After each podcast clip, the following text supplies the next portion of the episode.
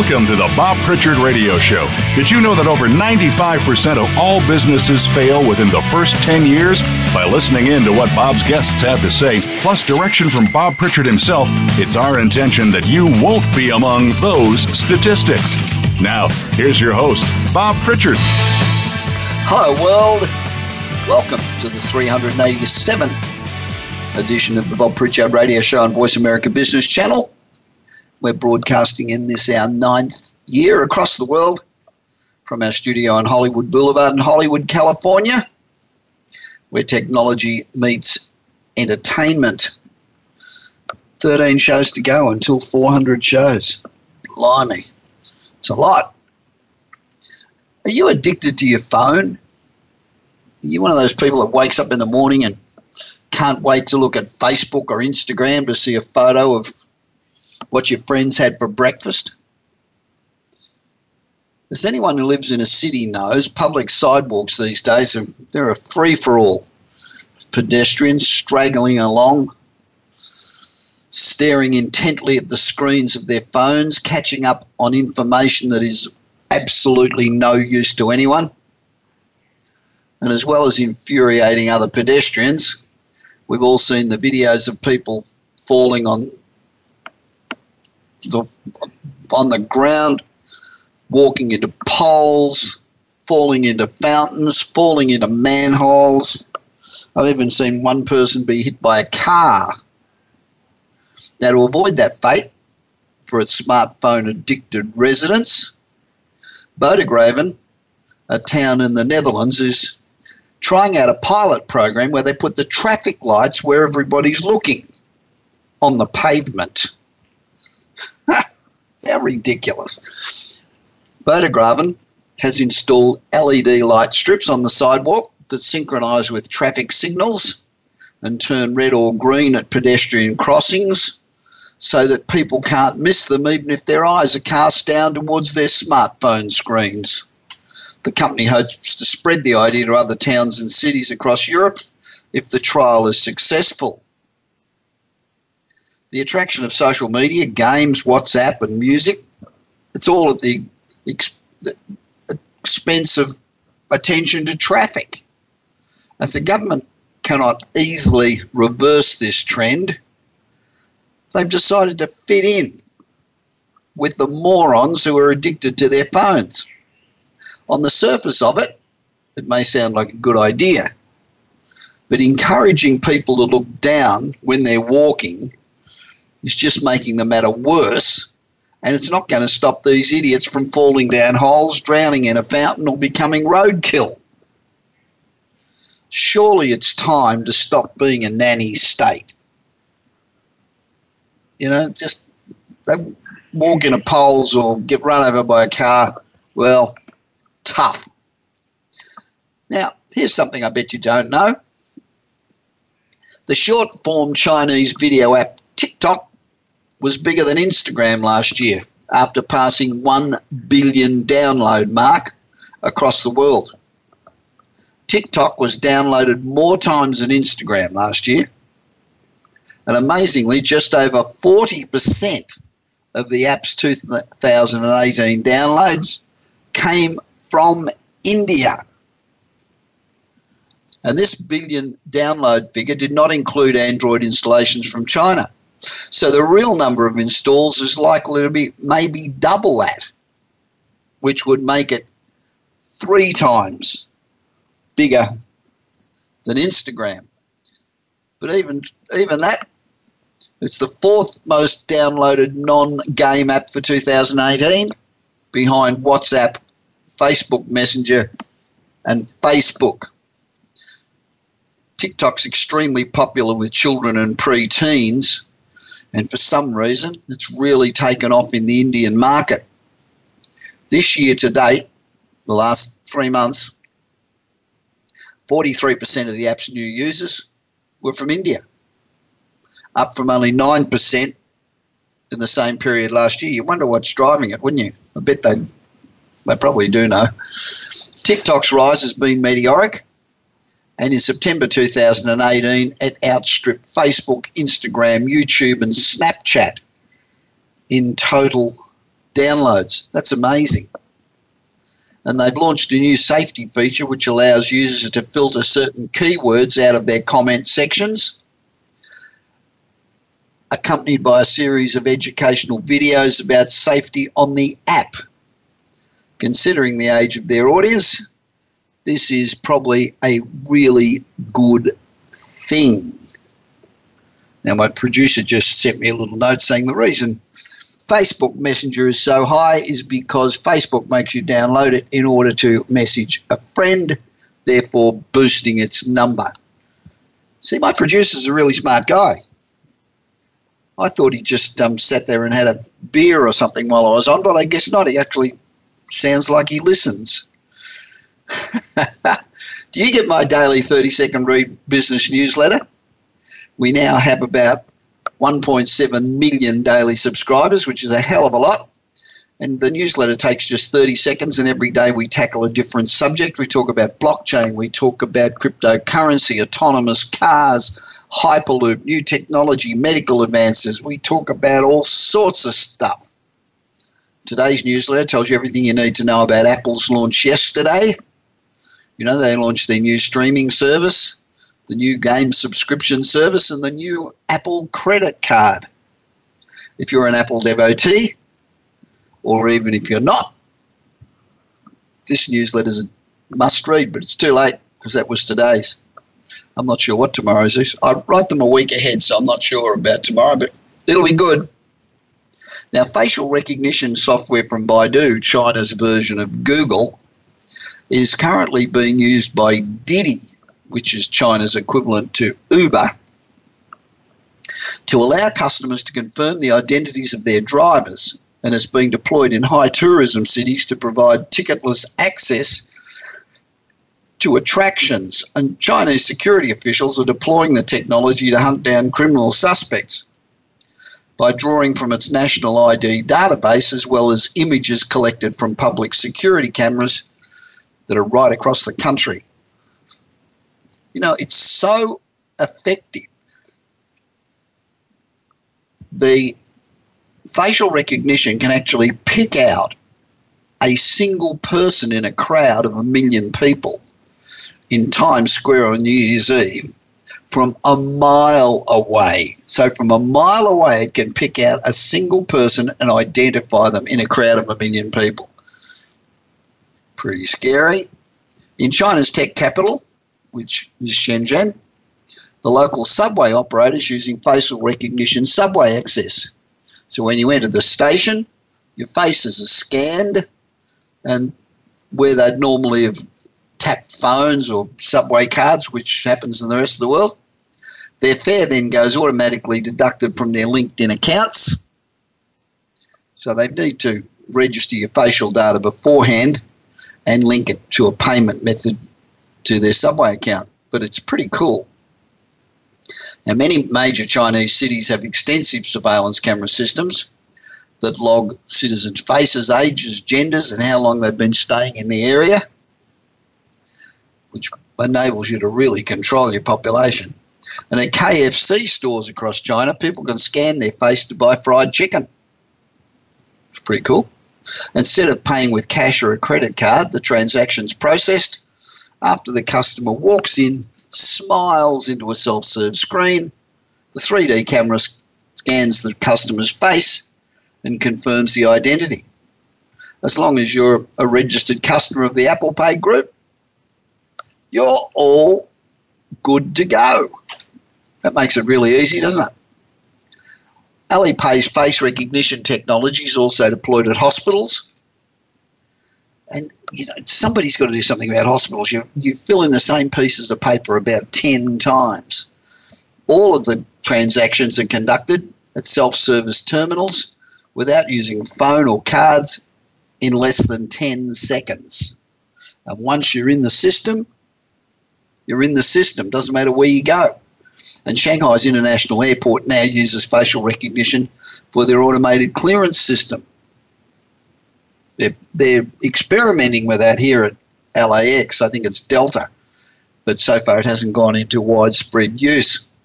In just 12 seconds in China, passengers can scan their ID cards and use their facial recognition technology to complete security. They also use facial recognition to match passengers to their belongings and luggage. Now, I think that's a great idea because here in the US, you could just walk in off the street and take anybody's luggage off the carousels. There's no control whatsoever. And then there's the ultimate facial recognition technology. It determines what ads to serve you when you walk past a billboard. That's interesting. Now, here's yet another piece of good news. Ex-con app developers are disrupting price gouging prison phone companies.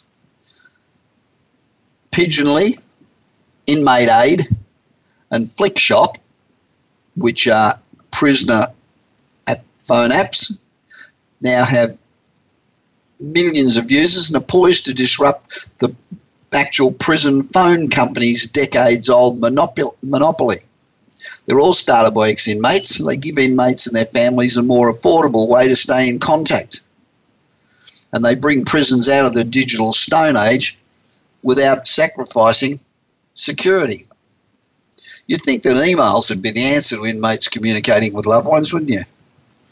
But prisons often have 1,000+ inmates share 15 computers that have their functionality reduced, I suppose, so they can't organise out and rob a bank when they get out, that charge 5 cents a minute to get online.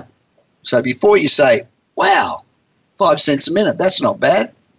But many prisons in the United States pay just 8 cents an hour for labour. That's equivalent to someone on average wages paying $14 a minute to use the computer. It is outrageous. Now, prison phones have been controlled by the same three companies for the past 30 years, allowing them to charge ridiculous amounts for calls, and they pull in over $1.2 billion a year. Now, letters are often the easiest communication for inmates to receive, but letters, while they're easier for inmates because they're sitting around doing bugger all day, they're a pain in the ass for friends and family to write letters when they naturally do everything digitally. This means that people who are incarcerated, they just often lose touch with the outside world because they don't get letters. They make it all the more difficult to re-enter society when they get released. Now, new apps offering convenient, low-cost communication services are thriving, all built by ex-cons and run by ex-cons. It lets them connect at much lower rates for a monthly fee, and they've got a couple of million users. They bridge the gap between digital and physical, letting loved ones take pictures through an app, then automatically printing and mailing them to inmates at a low rate. I think that's fantastic. You know, the whole prison system needs to be totally revamped from top to bottom. Everything about it stinks. Private prisons stink. The fact that people can have a monopoly on phones in prisons stinks. The disparity in sentencing stinks. It really needs a big revision, but too many people are making too much money. Now, my interview today is with Tabitha Laser. She's a multifaceted professional. She's described as a leadership rock star, and she travels around the world helping firms become more efficient. I got a copy of her latest book a couple of days ago, and I've read about half of it. It is terrific. I can really recommend it. This is Bob Pritchard, and I'll be back with Tabitha in just a moment.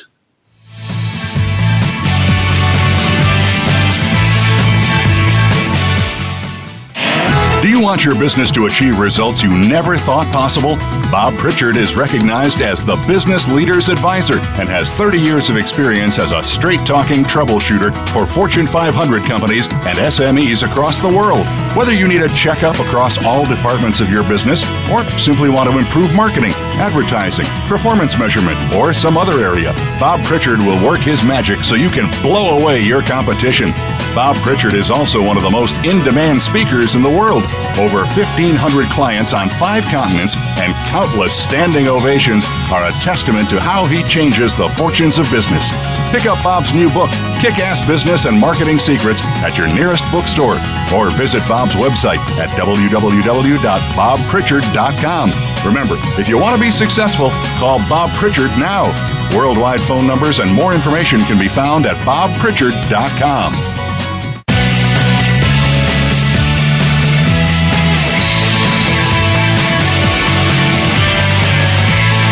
You are listening to the Bob Pritchard Radio Show. To connect with Bob, please send an email to bob at bobpritchard.com. That's bob at bobpritchard.com. Now, back to the show. Welcome back to the Bob Pritchard Straight Talking Radio Show. Over the past 8 years or so, and some 400 plus interviews, we've tried to give you an insight into the lives of some of the world's most interesting business people. We've talked about what they do, the challenges that they've faced, how they've overcome those challenges. And underneath it all, I guess what we're trying to find out is, what is it that makes them tick? What makes them special? 98 out of every 100 new businesses fail. And that's a pretty high success rate. So what do those 2% do that the other 98% don't do? Because irrespective of what business you're in, everyone that's an entrepreneur or a business executive faces the same issues and challenges that their peers face. And that's why it's very important for all entrepreneurs, in fact, I guess everyone in an executive position, to listen to interviews like this and read biographies of people who are successful, so we can take advantage of things that worked for them and avoid the things that don't. Now, Tabitha Laser is a multifaceted professional with over 25 years of leadership experience in quite a wide range of industries. She's been oil and gas, energy, manufacturing, agriculture, construction, and a whole heap more. You go to her website and she's described as a leadership rock star that travels the globe helping firms become more efficient. Now, her diverse backgrounds provided her with numerous opportunities to work with government agencies. Gee, that must be inspiring. And some of the world's largest companies, including Fortune 500 companies like BP, 3M, and General Mills. Her experience and education have fueled her passion to help shape the next generation of leaders, especially millennials and I guess Gen Zs, to avoid the pitfalls of their predecessors and lead beyond best. Tabitha is the author of Organization Culture Killers. That's new book, Organization Culture Killers. And it's the first of a series of leadership books that she calls The Deadly Practices. Hi Tabitha, welcome to the Bob Pritchard Radio Show. You're being heard right around the world.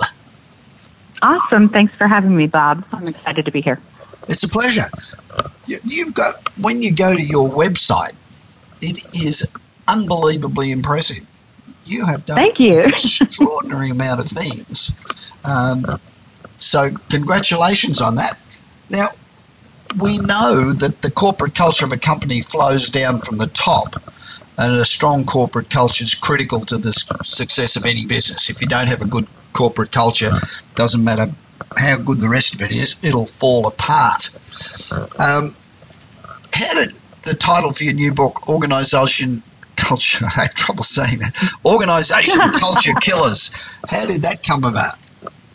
Yeah, so there's a couple reasons that came about, but one of them is I'm a huge fan of horror movies, Halloween, everything else. And I know that there's plenty of books out there that say, you know, this is the best, this is great, this is the thing you want to be a leader. And I didn't want to be another one of those. I want this book series to really grab people's attention. Right. So they go, wait a minute, what are the things that we're doing that are causing these problems with our culture? And in all honesty, you can't kill a culture, but I believe you need to have a strong foundation in order to have a culture of success that delivers sustainable success. And so what you can do is allow deadly practices to destroy your foundation and prevent a culture of success from delivering what you want. And so Organization Culture Killers is really about those practices that leaders put in place, and a lot of times with the best intentions, right? Sure. That end up damaging their culture and killing their ability to sustain success. I think most people don't realize that the success of a business depends on everybody that works in the business, and that goes for everybody from a receptionist through to the CEO. And I'm not putting receptionists down here. I'm just saying everybody in the organization. No, even the guy who cleans the toilets. Absolutely, and people don't realize that. And you know, and I remember a good story. A few years ago, I walked into Dick Clark, you know, who's got American Bandstand and all that. I walked into his office and I was sitting in the reception waiting, and everybody had told me, you know, just how tough and whatever Dick Clark was. So, and I was sitting there and Dick Clark walked through the front door. He'd just come in from lunch, and he came up to me and he said, has anybody offered you a cup of coffee? And I said, no.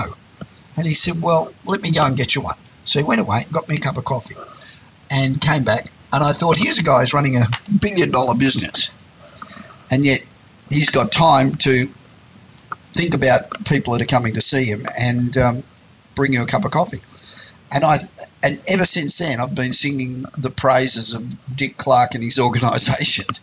And it's a little thing, but other people in the organisation notice it and follow suit. And it spreads. Yes, for sure. Having strong leaders will definitely help organizations succeed. And good leadership, unfortunately, spreads less quickly, I mean more powerfully, but less quickly than a cancer. If you've got a cancer in the organization, somebody who is setting a bad example, that will spread much quicker than somebody who's setting a good example. Correct. Now, so horror movies is your big thing, right? You love horror movies. I have since I was 10 and watched my first horror movie. Yeah, let's thrill. Is that because of your Cajun roots? You've got that sort of New Orleans occult thing happening. No. I don't know exactly, but I'd almost say it probably spawned back to when I was 3, and it feeds into the book as well. But when I was 3, my first childhood memory is my father teaching me how to siphon gasoline out of his vehicle so he could light the barbecue pit because he'd run out of lighter fluid. And in doing that, he actually, in front of me, 3 years old, I had twin brothers who were just 6 months old at the time, threw the gasoline on the barbecue pit. I guess some of the coals had caught earlier when he was trying to light it, and it flashed back, and his entire body got engulfed in flames. And I had to watch him almost die in front of me. And I think my love of horror is really, it goes back to that, like, it's real, it's scary, and you need to keep those things top of mind. Even in horror movies, you learn something from them, even if they're goofy, right? You can learn from, you know, don't walk alone on a city street, especially if horror movies, you know, you got the eerie music playing in the background. So I think I cling to those as ways to learn how to not put myself in those situations, I think. I could be wrong, but it just resonates with me. So, yeah, I've learned a lot from horror movies. I've learned that I'm a wuss. They scare the hell out of me, and I can't sleep for months. So The first lesson was siphoning gas out of a gas tank, and I guess you've never paid for gas since, right? Well, I've never siphoned gas out of a gas tank, that's for sure. But it really is one of those things that at the time he thought was, sure, this is a good practice. He taught his 3-year-old daughter how to do it. Yeah. And you look and it's not, right?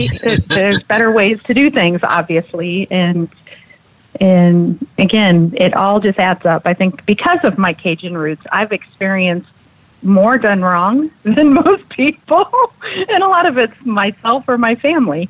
Yeah. So I've had lots of opportunities to learn, in addition to my multiple different, organizations and roles, just in my own world. I think most of us do. It's just that most of us don't own up to them. I think that's the difference. So, what are the top 3 mistakes that companies are currently doing that are killing cultures, and what do they do to go about fixing these? Yeah. So earlier you mentioned that, it starts from the top down, and as I really got into writing the first book, which actually was going to be one book, and now it's turned into a set of books with multiple issues inside of each set, but what I really came to realize is it's not top down. We lead bottom up. Oh no, we need to flip the script, and that's one of the first mistakes we make. When we think we're at the top and we sit up in our, glass tower and bark orders, that's wrong. We need to look at our senior leaders, our C-suites, our investors as the folks who actually find the site to build the organization on, which I call defining success, and they lay the foundation for success by defining their expectations to get to success. And so they're actually on the bottom. They are defining the foundation. They make up the foundation, and they're responsible for building the organization on top of that foundation. And I think where we fail, because we think top down, is that we don't realize that if we don't have a strong foundation, as we build and we grow, it starts to crumble. Or we build on if we don't have a good definition of success, say we build our organization on quicksand, it will begin to sink. Yeah. And so if you look at it that way, I think that'll really help leaders understand that foundation is critical. You can do whatever you want. You can have the best leader in the world, but if you don't have a strong foundation built on a solid land, then any change, the wind blows, right? Think of the 3 little pigs, right? The wind blows, your business is going to come crumbling, and I think that directly feeds back into that 98% failure rate, because we jump into our business with these grand ideas, and a lot of times you may have a great leader who can build it up quickly, but they don't actually lead and inspire folks to continue that on a solid foundation. And, if they get burnt out, if they get hit by a bus, if they don't adequately build the bench to, as they build on top of that foundation, it's not going to work. And so we have to change the way we think of leadership. We are the foundation. We're at the bottom. Everybody else is at the top, and they deliver success. Okay, so that's the first mistake. What other mistakes do we make? Ready for the next one? Yeah, I'm ready. Okay. Another one is, let's say we do build a strong foundation or what have you. We don't always make thoughtful decisions or well-balanced decisions. And a lot of that is actually getting worse. If you see, it's almost like it's an epidemic where we're going down this negative cycle where it seems like things are getting worse and worse.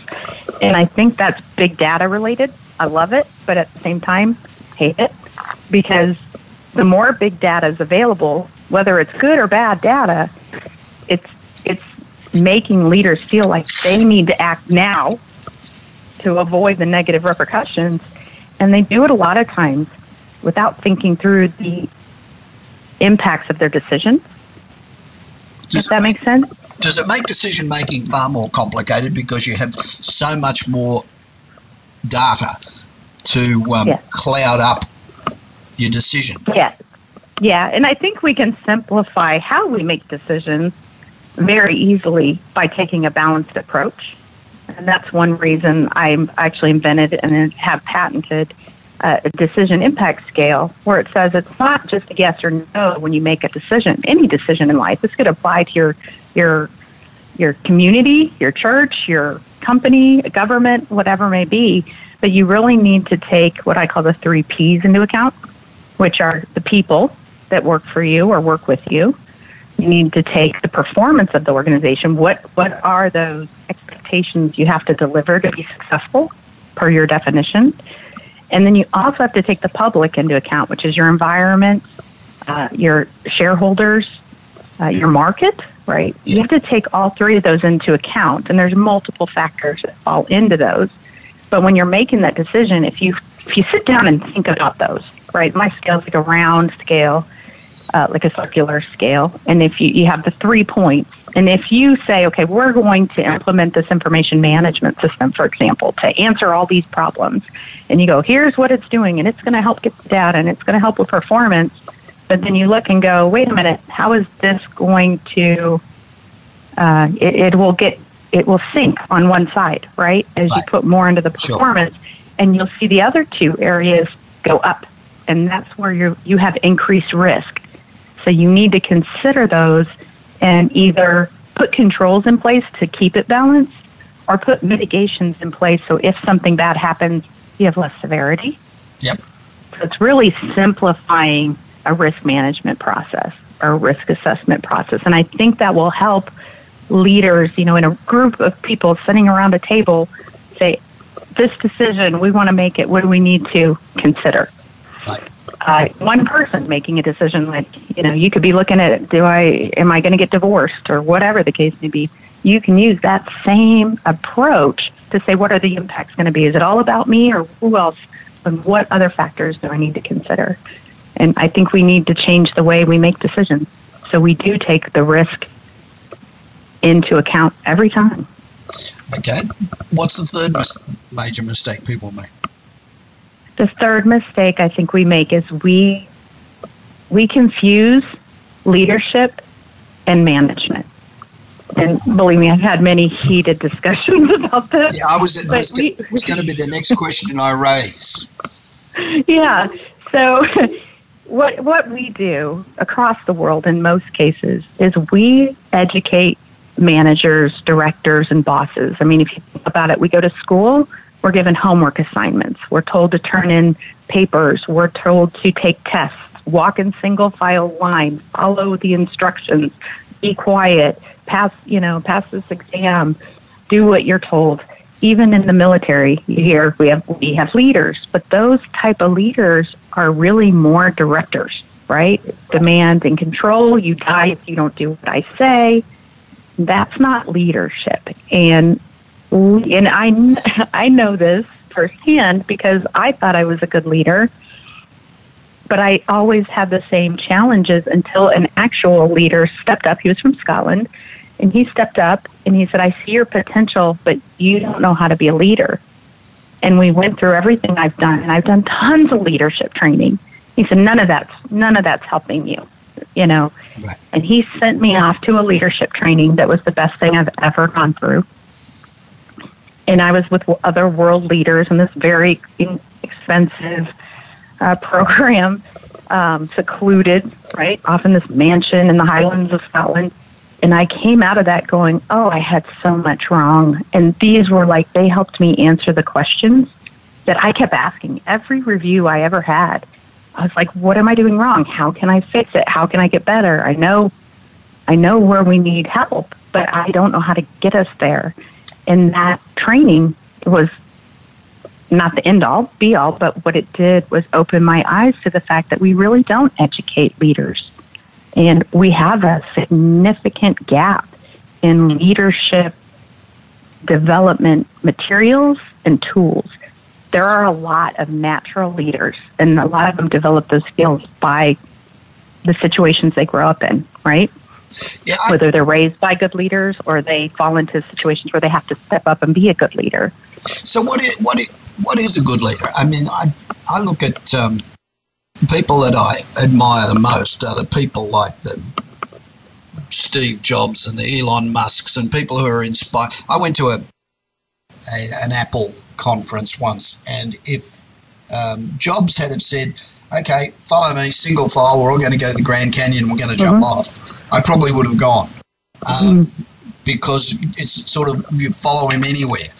And yet, and those people are very rare, but they certainly inspire companies. Is that leadership, or is that something totally different? Because there's very few of those, but not anybody can be taught to be a good manager administrator, but a hell of a lot more people can be good managers administrators than can be good motivational leaders, if you like, which is the most important. Right. And so, interesting enough, I'm an awful manager because I don't know if it's my ADD or what it is, but I'm an awful detail manager, but I can lead thousands. I've always had that skill, right? Even though I upset the boat a lot. Yeah. And I think the Steve Jobs and the Elon Musk are good leaders in one aspect because they are visionaries and they do inspire people. They're the ones, though, unfortunately, are missing the half of the leadership skills that actually develop their staff better than they are. So if they're hit by a bus, they can continue on that journey, right? And they bring on the right people. They are the leaders that they want to be the leaders, and they don't want anybody to really challenge that. And we see that, right? We see that with Apple right now in some of their struggles. Because as Steve Jobs left, where the innovation's kind of slowing, right? That's interesting because I think people would say that Tim Cook is a sensational manager and he's done a fantastic job with the company from a management point of view since he took over. But he couldn't lead a choir. Right. And that's why all the talk in this town is about Apple probably buying Tesla so they can get Musk, because that's the missing ingredient. So in that case, if that happened, who's the most important leader? Tim Cook? Yeah. Or Elon Musk? So they're trying to fill a void, right? So Elon Musk is the innovative type leader, but he's still another Steve Jobs. So they can fill the void, but they're putting themselves back in the same position. Yeah. Right? That they need to innovate internally and develop their internal staff and identify those leaders, which ironically, a lot of really good leaders are shunned because they're the ones that are trying to do things at a larger scale to bring people up and make them better. So a lot of times they're looked at like, what are you doing? I don't see you doing this task day to day. Why aren't you out there managing people? You know, why aren't you doing this? And when they do things that are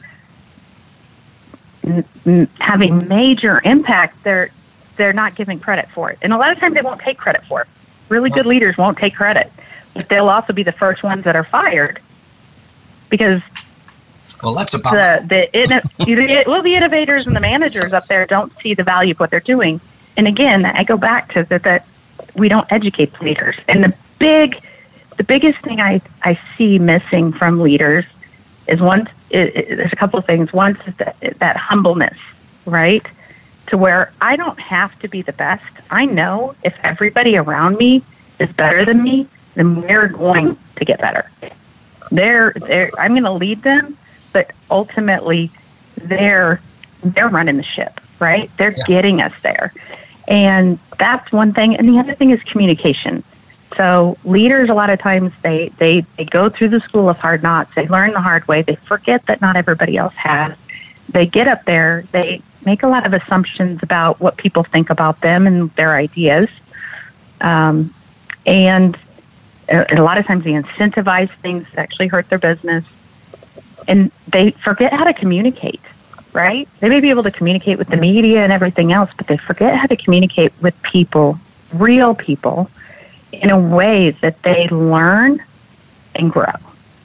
And that was my biggest learning from that training was, wow, I had to learn who I was before I could even try to understand who others were so I could see their potential and then help them develop into what they want to be, what they'd excel at, so that they could make me look better, right? Yeah. That's leadership. And the humbleness is to be able to step back and say, I don't need the credit for it.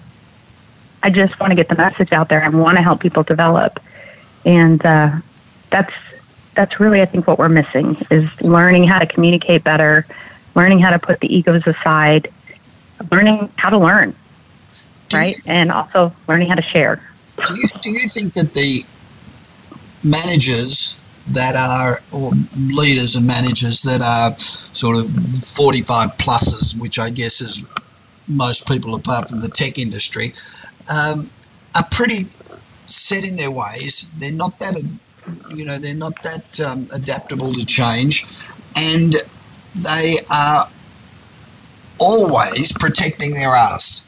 So that becomes the most important thing for them to do. Do you agree with that or not? I think that's humans. I think that's human beings, right? I was thinking about this earlier before we talked. And honestly, every single human being, even down to the person cleaning the toilets, they're doing... they're making sure they have food on the table. Their families are taken care of. They're doing what they need to cover their ass, right? So it doesn't matter what level you're at. It just becomes more inflated as they... do raise the ranks because they have more influence over more people. They got more. And so I think that's, it's human nature, right? We want to have our own agendas. That's what we do. Even in politics, there are tons of politicians with the best intent. Believe me, I've talked to a bunch of them, and I can't say who they are because they told me they'd be fired for talking to me. Yeah. But they have so many concerns, and I do. I speak with hundreds of senior leaders and stuff to try to make sure it's not just my message. I'm sharing the learnings from many, and I don't think it's so much the problem as much as they don't understand the impact of how they approach things in a way that they see the destruction they're causing that way, right? They think they're doing things towards their agenda, which a lot of times are backfiring. Yeah. And I don't think they see that. They don't understand that. And also, we have learned the hard way a lot.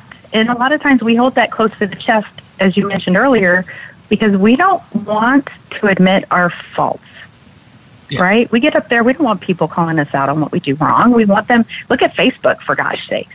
Everybody's beautiful and life is perfect on Facebook. And they all have great meals and wonderful pets. What a dreadful waste of humanity Facebook is. Right. And if you put something negative, watch out. The backlash is awful.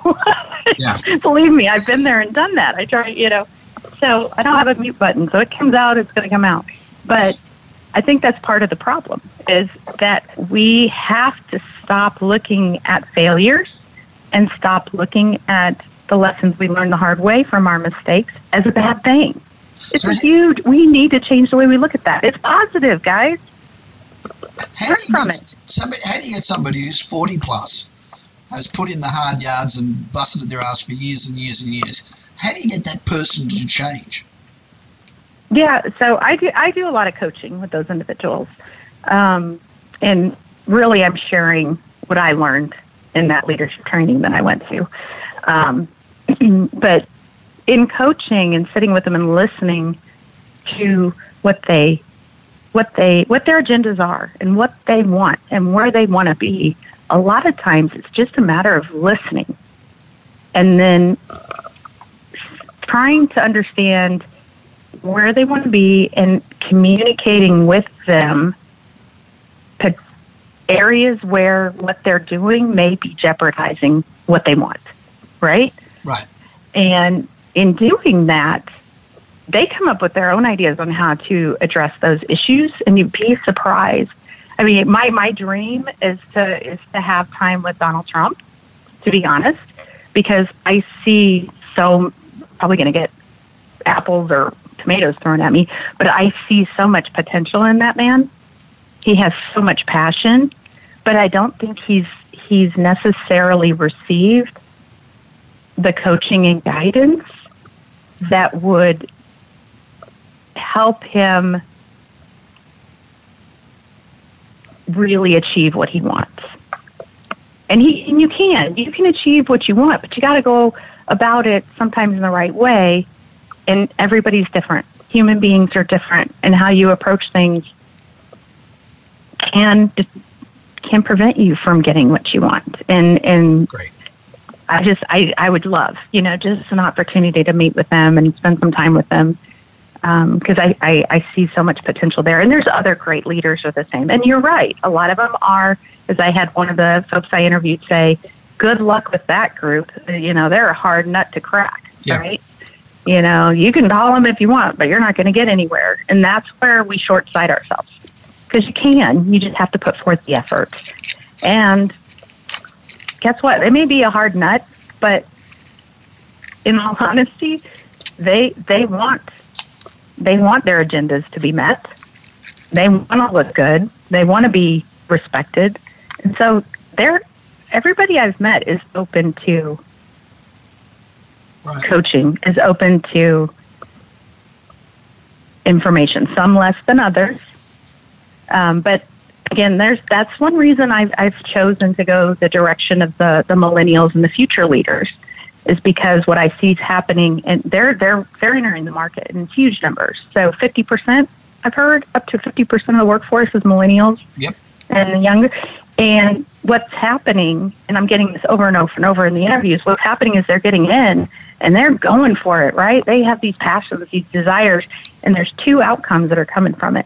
One is either they're getting beat down, right? And I had one who he worked extra hours. This is a story from another leader. He went in and he put in extra hours, and he was helping others, and he got called in, and he was written up and reprimanded because he was making others look bad. Yeah, I've heard that. I've heard that quite a lot of times. Yeah, so you've got that. You're either going to beat him down, and then we're just repeating history again, right? We're not leading and developing people. We're making a bunch of clones that are going to continue to not succeed and excel. And then the other one that's happening more and more frequently is they're going, this is a video game mindset, I think, right? If I don't like it, I'm going to die and respawn. Yeah. So they come into the workforce and they get the little bit of criticism when they come in, and they're just going for it, right? Yeah. And as soon as they get that little bit of criticism because they're not being taught what leadership is, they're not being taught how to deal with challenge and how to rise above it. They're not being taught how to coach others, so they could actually coach their leaders to get what they want, but they're not sticking around. They're saying, fine, I'll go do somewhere else, right. Or I'll go start my own company. And they go start or do something else, and they either have the same problems over and over, or they start a company and they don't know how to build it with a strong foundation, and they are setting themselves up for failure. So I really see a huge opportunity to make the biggest impact by helping the young, the new, the aspiring leaders start off on the right foot. Okay. Again, why make the same mistakes? Let's get out there and make new ones, guys. I agree. Now, we're running really short of time, but... sorry. No, that's all right. Your book's geared towards younger professionals. Yes. The book, incidentally, is Organization Culture Killers.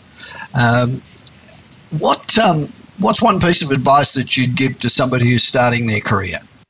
If starting the career is go in with an open mind and a passion to learn. You may not like everything you see or hear, but if you stay positive and you look at every opportunity, every failure, every criticism as an opportunity to learn and grow, you will surpass all of the current leaders today because you have the passion and you have the innovative drive.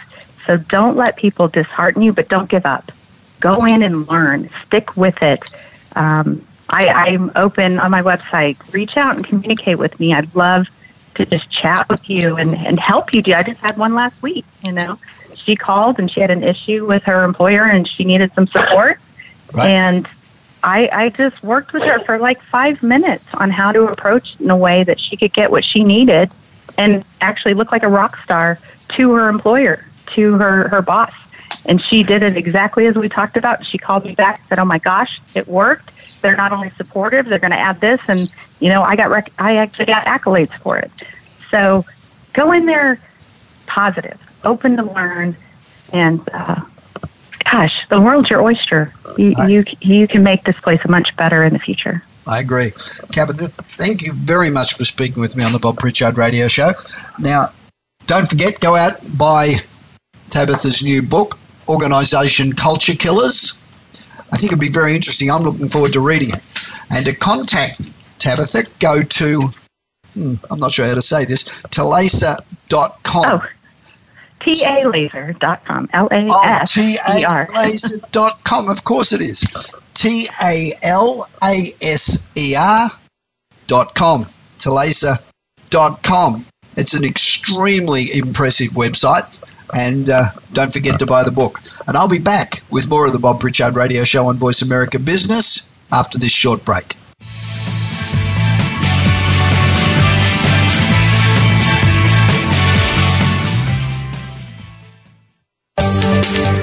From the boardroom to you, Voice America Business Network.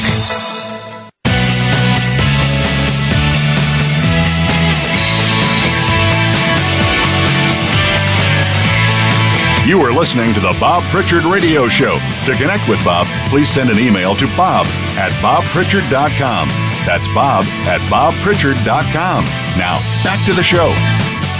Welcome back to the Bob Pritchard Straight Talking, absolutely no bullshit business radio show on Voice America Business Network, and we're broadcasting right across the world today from Hollywood Boulevard, California, where technology meets entertainment.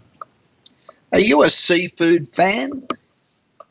Do you like tartare, lemon, and plastic with your fish? Whether you like it or not, that's what you're currently getting. More than 4 million tons of plastic pours into marine ecosystems every year. 4 million tons. We're getting to the point where there'll be more plastic garbage in the ocean than there will be fish. And the top producers of plastic waste have pledged to make more of their products recyclable in the face of public outcry. But their efforts are more of a David Copperfield illusion than they are reality. The best way to tackle the world's plastic problem is to stop making the stuff. But the opposite's happening. Virgin plastic production is booming and expected to increase by 40% over the next decade.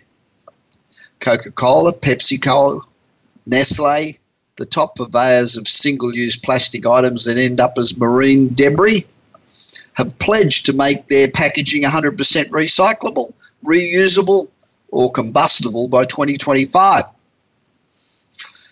Firstly, that's 6 years away, but even if you think that sounds great, when you consider that only 9% of plastics are recycled, it doesn't matter a damn if they make 100% recyclable, reusable, or combustible. 91% of it's still going to end up in the ocean. There's a chronic need for better collection, sorting, and recycling infrastructure and processes. Last year, the new Plastics Economy Global Commitment was created. It's an international agreement signed by 290 corporations that collectively produce 20% of the world's plastic. The agreement, which sets goals for companies to recycle more and invest in closed-loop processes, is vague, doesn't set out any targets, allows signatories to sidestep the issue of new plastic production. So while many organisations are establishing recycling processes that do divert plastics from the ocean, all of these companies combined and all of these organisations combined will not make even the slightest dent in the problem of ocean plastics. And if corporations don't take responsibility for their products after they make them and after people use them, then items made from reclaimed plastics will end up right back in the ocean. And as long as we're manufacturing plastic as fast as we can, remember, up 40% at a time when the public's screaming and companies are talking about recycling, cleanup and recycling is never, ever going to be enough.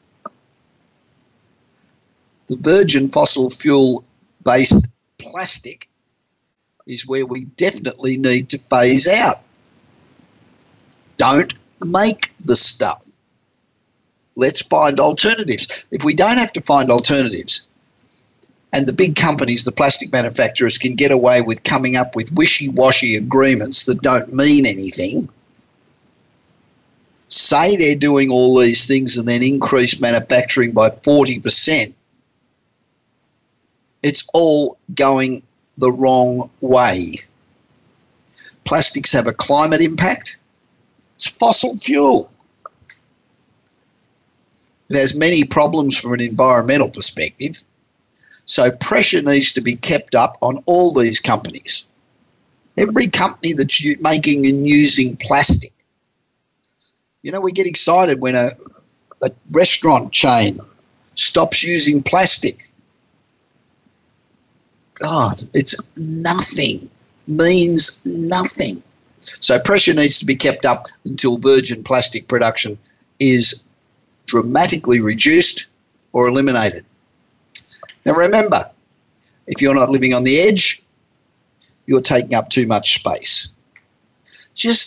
If you don't want to achieve, just stop clogging the arteries. Get out of the way and let somebody who wants to succeed get that oxygen. It's easier and it's much more rewarding to do the impossible than to do the ordinary. Anybody, every person you pass in the street can do the ordinary. But who the hell wants to be ordinary? Who the hell wants to be normal? You've only got one life. When it's gone, it's gone. So you have to try to be as interesting and as exciting and do as many interesting things as you can. And if you try that, you'll find out that you might be a hell of a lot more amazing than you think you are. So I hope you can join me again next Tuesday when I will again be broadcasting across the world from our studios on Hollywood Boulevard in Hollywood, California. Don't forget to sign up for my newsletter by going to the website, bobpritchard.com. And in the meanwhile, have a great week and continue to be successful, because the alternative to success really sucks. This is Bob Pritchard. You've been listening to the Bob Pritchard Radio Show. Please join us again next Tuesday at 8 p.m. Eastern Time, 5 p.m. Pacific Time on the Voice America Business Channel. Until then, enjoy another week of success in your business and your life.